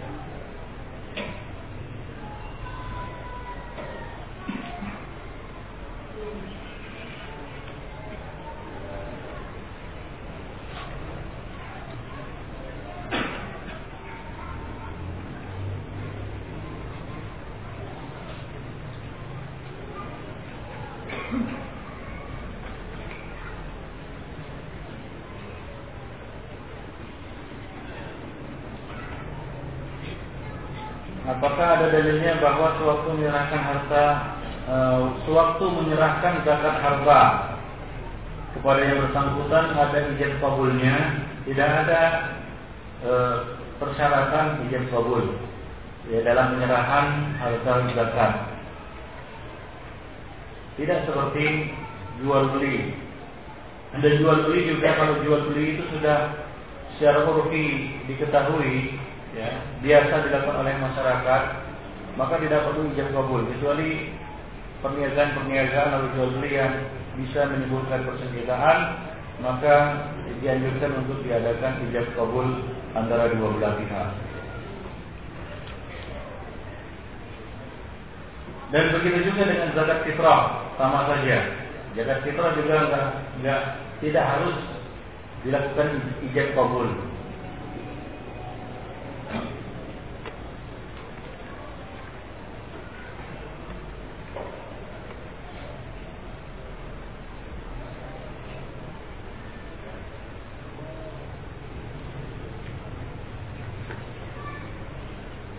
Apakah hukumnya membuat kerajinan bingkai foto Sementara ada larangan untuk memanjangkan gambar makhluk hidup Memajang, memajang gambar makhluk hidup ya Apakah hukumnya membuat box loudspeaker yang digunakan untuk audio musik? Ikhwan fillah azan Allah wa jami'an hukum barang-barang itu hukum uh, berlaku alal aghlabiyah yaitu penggunaan dominan untuk barang itu dihukumkan ke situ. Ya kalau antum jual bunga, antum jual bunga boleh nggak jual bunga? Bisa samping kuburan? Ya jadi akhlak kemungkinan lebih dominan penggunaannya untuk satu yang mungkar maka nggak boleh. Ya, maka tidak boleh. Saya katakan bukanlah membuat nikah ini tidak boleh, tapi kalau yang lebih dominan penggunaannya itu kepada apa namanya foto-foto untuk makhluk hidup dan dipajang, maka hukumnya menjadi haram, tidak boleh. Ya, menjadi tidak boleh. Dan ini hukum tidak berlaku mutlak. Boleh jadi satu keadaan atau satu tempat di mana orang itu sudah paham semuanya. Bahwasanya kalaupun foto-foto yang tidak bernyawa. Misalnya pohon-pohon kan begitu ya. Maka di sini hukumnya berubah, berbeda. Demikian juga membuat box. Box seperti itu ya, dibuat box gitu ya. Nah ini kalau aglab, aglab itu artinya ya umum ya.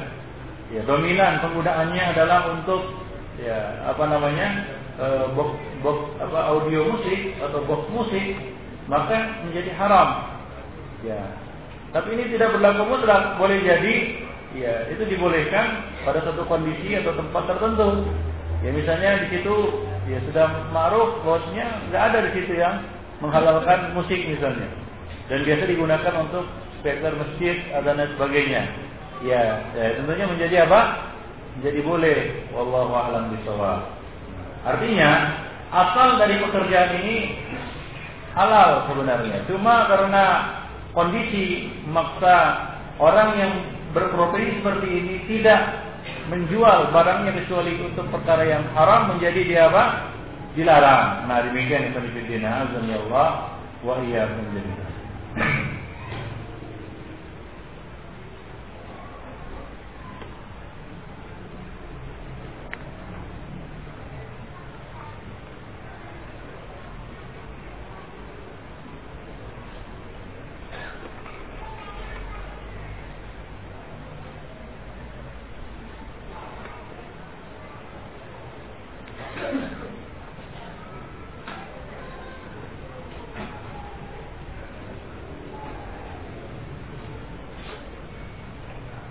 Apa hukumnya mencela ulama? Karena ada saudara muslim kita yang mencela Syekh Albani dengan mengatakan tidak beradab, karena tidak karena banyak mendorifkan hadis Bukhari. Syekh Albani tidak pernah tidak mendorifkan hadis Bukhari. Beliau hanya membicarakan beberapa sanad dan itu sudah dibicarakan oleh para ulama sebelumnya. Sanad-sanad yang dipakai di dalam Sahih Bukhari ya yang dalam beberapa sanad memang ada masalah. Ya memang ada masalah. Walaupun asal hadis itu sahih. Artinya tidak ada hadis di dalam Sahih Bukhari yang baik hadisnya matanya. Ya tidak ada hadis lain yang menguatkannya.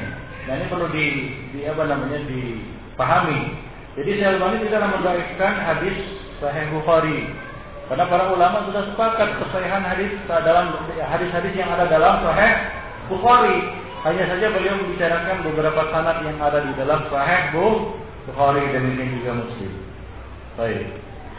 Dan hukum mencela ulama atau ini melanggar dan menyalahi sunnah Rasulullah Sallallahu Alaihi Wasallam. Rasulullah Sallallahu Alaihi Wasallam telah mengatakan, "Laisa minna man lam ya-, yarham saghirana ya wa yuwaqqir kabirana wa ya'lamu li alimina haqqahu." Bukan dari golongan kami orang yang tidak menghormati orang yang lebih muda, uh, uh, menyayangi orang yang lebih muda, menghormati orang yang lebih tua dan mengetahui hak orang-orang alim di antara kita. Nah, jadi istilah ulama berarti adalah melanggar hak mereka, kehormatan mereka. Nabi mengancam mereka itu bukan dari golongan ya umat Muhammad, yaitu bukan dari golongan orang yang berada di atas sunnah beliau. Artinya keluar dari sunnah Rasulullah Shallallahu Alaihi Wasallam. Maka dari itu para ulama menjadikan Orang-orang yang suka mencela ulama ini sebagai salah satu dari sifat ahli bid'ah. Salah satu sifat ahli bid'ah atau ciri ahli bid'ah adalah suka mencela ulama.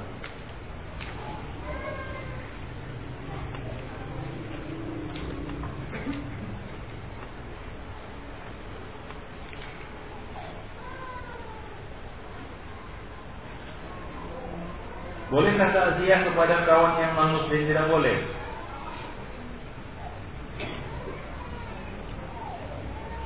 Tidak boleh memberikan ucapan selamat, maghfirah, ya, apa pun yang sifatnya keberkahan, kebaikan untuk orang orang kafir. Ya. Apalagi sudah dia mati.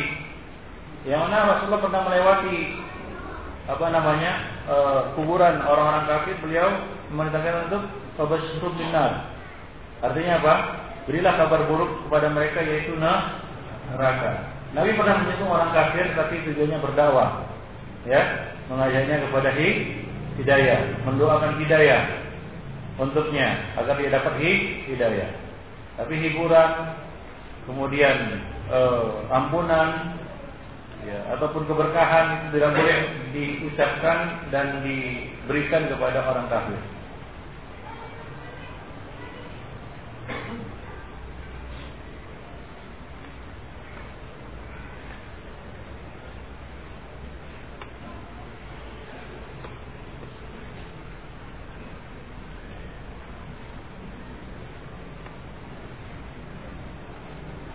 Bagaimana memberikan nasihat kepada saudara kita yang masih taklid?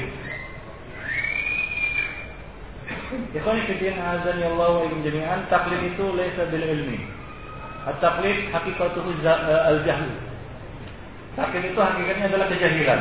Jadi kalau dia masih e, senang kepada taklid atau senang taklid, maka artinya dia adalah orang jahil, jauh dari ilmu, jauh dari apa? Ilmu. Dan sampaikan kepadanya bahwa taklid itu haram. Nanti yang kita jelaskan taklid buta eh, yang yang dilarang di dalam agama yaitu mengikuti pendapat seseorang tanpa memandang dan melihat ya benar salahnya ataupun eh, rojih dan marjuhnya maka ini adalah yang dilarang ya di dalam agama. Ya dilarang kita bertaklid kepada seseorang. Maka sampaikan kepadanya ya bahwa para ulama dahulu juga memerangi taklid dan melarang ya um, apa namanya pengikutnya ataupun murid-muridnya untuk bertaklid kepada seseorang tertentu. Nah demikian yang saya bikin. Azan ya Allah wa iyyakum Baik. Apalagi taklid kepada orang yang tidak layak untuk ditaklidi. Ya, misalnya taklid kepada seorang yang bukan mus mustahil Nah itu tidak pantas.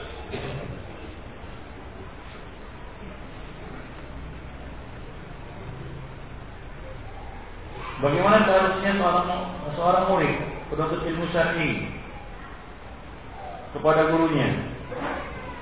Karena banyaknya fenomena mentahdir pada saat ini. Fenomena tahdir adalah fenomena yang sakit dalam ini di kalangan salafi. Apa? Di kalangan salafi, salafi adalah fenomena yang buruk. Satu gejala yang tidak sehat, gejala sakit di kondisi Ya, itu saling mentahdirnya di kalangan ahlu sunnah wal jamaah satu sama lain.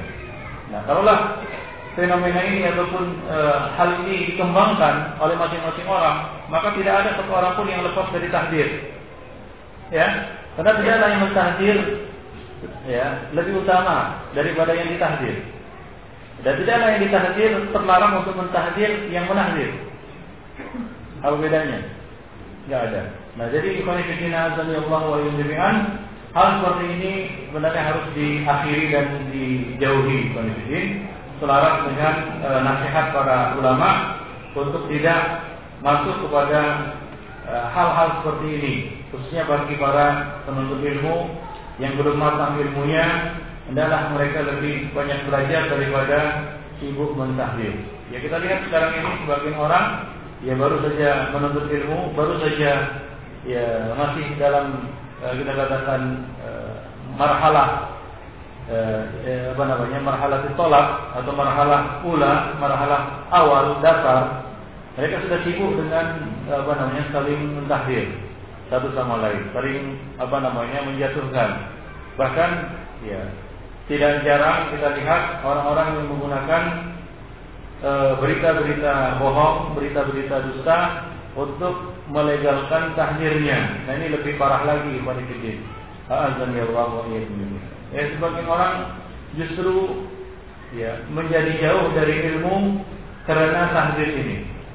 Ya karena ditahdir dia, karena ditahdir apa pernah ditahdir uh, seseorang atau seorang ustaz atau seorang guru, lalu dia dia akhirnya apa? Tidak menuntut ilmu. Akhirnya dia apa? Putus dari ilmu, tidak menuntut ilmu sama sekali. Nah demikian, tidak menuntut ilmu kepada yang mentahdir dan tidak juga kepada yang ditahdir. Nah akhirnya Ya, banyaklah mudarat yang diderita umat ini akibat dari tahdir yang e, salah kaprah seperti ini. Ikhwanifidina azan ya Allah wa Baik. Uh, bagi yang ingin menyumbang ya, bagi yang ingin menyumbang berinfak uh, bangun uh, masjid ya, ya kita tahu bahwasanya kita uh, mau atau apa namanya berencana untuk meningkat membuat tingkat itu apa namanya masjid mukhlisin ya ada yang bertanya tentang pembangunan masjid mukhlisin apakah sudah selesai? Atau ada yang perlu diselesaikan?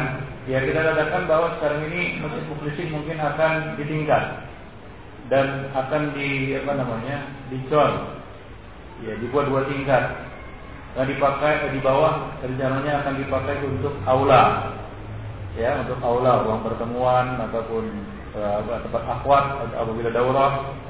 Nah jadi ada ruangan untuk para akhwat di atas untuk sholat dan untuk para ikhwan nah bagi yang ingin tergerak untuk menyumbang ya silahkan menyumbang ya untuk pembangunan masjid al-muflisin untuk me apa namanya membuat eh, apa namanya cornya ya untuk lantai dua. Nah demikian yang penting Azan ya Allah ya jami'an. Nah untuk urusannya kalau ada yang mau infak silahkan hubungi uh, bendahara yayasan yaitu uh, saudara kita Zainal. Demikian informasinya berkaitan dengan pembangunan masjid Al Al. Nah, demikian. Karena e, tidak ada lagi tempat di masjid karena sudah dibangun untuk ruang-ruang sekolah, ya kecuali kita meningkat itu, ya untuk supaya lebih ya lapang untuk akhwat. Karena sekarang ini tidak ada tempat untuk akhwat apabila ada daurah. Ya akhwat terpaksa di kelas-kelas dan itu tidak nyaman. Jadi kita rencananya buat di bawah itu ruang akhwat atau aula dan di atas baru tempat para ikhwah untuk laki-laki. Boleh kita membaca Al-Quran sambil memegangnya dalam dalam sholat?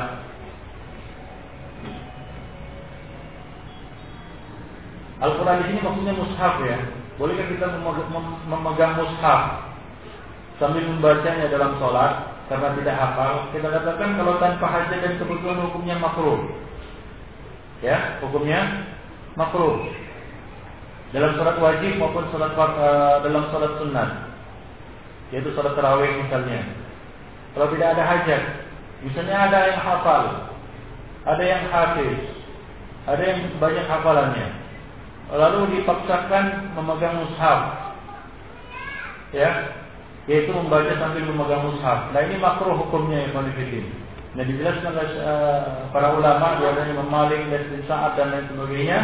Jika hal itu dilakukan tanpa kebutuhan, artinya tanpa hajat dan dorongan, ya untuk melakukannya, maka hukumnya makruh. Misalnya apa? Ada di sana orang yang hafiz, tapi tetap membacanya pakai mushaf.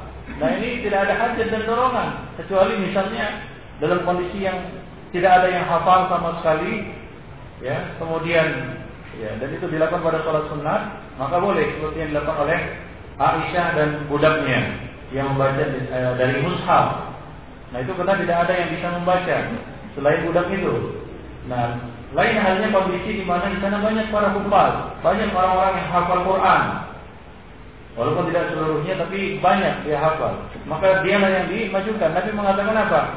Ya, fal ya ummakum aqra'ukum bi kitabillah. Hendaklah yang menjadi imam bagi kalian adalah yang paling banyak hafalan Qur Qur'annya. Ya. Kalaulah membaca, membaca uh, Quran sambil memegang mushaf itu dibolehkan dalam sholat, ya maka tidak perlu Nabi menyuruh kita untuk apa? Memilih orang yang paling banyak hafalannya. Siapa saja yang bagus hafalannya, lihat mushaf, baca. Nah, jadi di situ menunjukkan bahwa Asalnya adalah tidak boleh. Hal ini tidak boleh dilakukan jika tidak ada dorongan untuk melakukannya, tidak ada hajat untuk melakukannya. Ya, nah demikian. Dan makruh apabila dilakukan. Karena saya dengar sebagian orang, khususnya di bulan Ramadan, ya karena mau ingin panjang sholatnya dan tidak ada yang, uh, menurut mereka tidak ada yang banyak hafal seperti itu, akhirnya mereka sholat sambil memegang mushaf. Padahal itu ada orang yang hafal, ada yang bisa membaca ataupun e, membaca di luar kepala atau hafal Al-Quran, maka hukumnya makruh di Bagaimana hukum bagi hasil?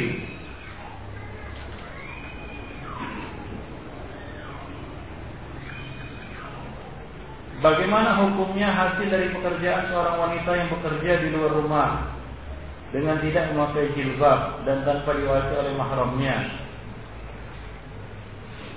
Ikhwan fillah Allah wa Kondisi yang disebutkan di dalam soal ini dia bekerja tanpa pakai jilbab di luar rumah tanpa diwasi oleh mahramnya.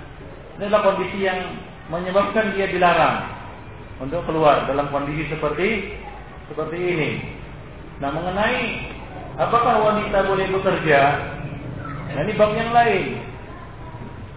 Ya, apakah wanita boleh bekerja? Boleh memegang beberapa profesi, ya beberapa pekerjaan, ya. Itu uh, ada pembahasan tersendiri. Bahwa tidak mutlak wanita tidak boleh bekerja, baik di dalam maupun di luar rumah. Ya ada kondisi-kondisi di mana wanita boleh bekerja di luar rumah dengan batasan-batasan ya, dengan batasan-batasan yang yang yang memang sudah ma'ruf. Misalnya apa? Ya tidak ada fitnah, tidak ada istilah, tidak membuka aurat dan seterusnya. Tidak ada uh, percampur bauran dengan laki-laki, ya, dan beberapa kriteria dan tidak safar. Itu boleh. Wanita itu bekerja di luar rumah. Boleh wanita itu bekerja di luar rumah, apalagi di dalam di dalam rumah membantu suaminya misalnya. Nah demikian ya Nah di sini ada buku yang bagus, ya uh, apa namanya uh, Judulnya kalau tidak salah Amalul Mar'ah. Wanita karir. Wanita berkarir. Wanita bekerja. Hukum ya, Hukmu Amalul Mar'ah. Judul bukunya. Kalau tidak salah. Nah, itu bukunya bagus dijelaskan di situ. Ya, hukum-hukum beberapa pekerjaan yang ditangani oleh kaum wanita. Boleh atau tidak? Ya, nah demikian. Mungkin akan pada pertemuan yang akan datang akan kita bahas ini. Ya, karena mungkin ada sebagian orang yang berpendapat wanita tidak boleh bekerja sama sekali. Mungkin, nggak tahu saya. Ya, ada pendapat yang mungkin ber, berkata seperti itu. Wanita tidak boleh bekerja sama sekali di dalam maupun di luar rumah. Ada yang membolehkan di dalam rumah, tidak membolehkan di luar rumah. Ya, kalau hukum itu dimutlakkan tidak benar. Dimutlakkan seperti itu, maka tidak benar.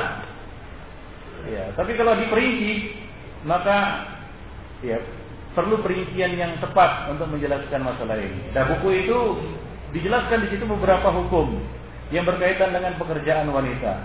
Ya, misalnya apa? Wanita sebagai pengajar, wanita sebagai dokter, wanita sebagai uh, apa namanya uh, uh, bidan atau perawat, ya, wanita sebagai uh, apa namanya pegawai dan seterusnya. Di situ dijelaskan di dalam buku tersebut di Konfidin bahwa ya kesimpulannya ya dari buku itu tidak mutlak wanita pekerjaan-pekerjaan itu haram bagi wanita. Ya, di sana ada yang boleh. Bahkan di dalam buku itu bahwa untuk merias Ya, dulu ada sahabat sahabiah juga sebagai perias, tapi bukan salon-salon seperti sekarang ini. Ya, mereka merias pengantin yang akan menikah. Ya. Nah, ada dulu. Ya di kalangan sahabat. Bidan. Bahkan e, pengrajin. Ya, dulu para sahabat ada yang bertugas ataupun berprofesi seperti itu dan itu berlaku pada zaman Nabi. Ya. Dan mereka keluar kadang-kadang untuk me, apa namanya membantu jihad ya, mengobati orang yang sakit sebagai perawat dan seterusnya. Nah, dengan batasan-batasan yang disebutkan tadi sebenarnya tidak mutlak hukumnya haram. Ya mungkin sebagian menganggap wah hukumnya mutlak haram. Nah demikian. Sebagian lagi berdalil dengan ya apa namanya salah satu tanda hari kiamat ya seorang wanita istri membantu suaminya berdagang. Ya, para ulama menjelaskan bahwasanya maksud hadis itu bukan larangan. Larangan suami uh, istri membantu suami. Ya, karena tidak semua asal usaha itu dilarang. Ya, dilarang. Nanti akan kita jelaskan Ibn kalau ada kesempatan berkaitan dengan masalah ini. Ya, demikian Ibn rahimani wa rahimakumullah jami'an. Baik. Nah, itu saja mungkin pengikutin pada hari ini. Mudah-mudahan ada manfaatnya eh, bagi kita semua. Yang benar datangnya dari Allah dan yang salah dari saya dan dari eh, siapa. Baik, ya dari beliau. Apa pun yang kalian dapat dari buku-buku yang, yang bertentangan menyelisihi sunnah Rasulullah Sallallahu Alaihi Wasallam, fakulu bi sunnati Rasulillah. Maka ambillah sunnah Rasulullah Sallallahu Alaihi Wasallam wada'u ma dan tinggalkanlah eh, pendapatku itu. Apa yang menjadi pendapatku itu. Nah demikian yang Dan dia mengatakan fattabi'uha wa taltafitu ila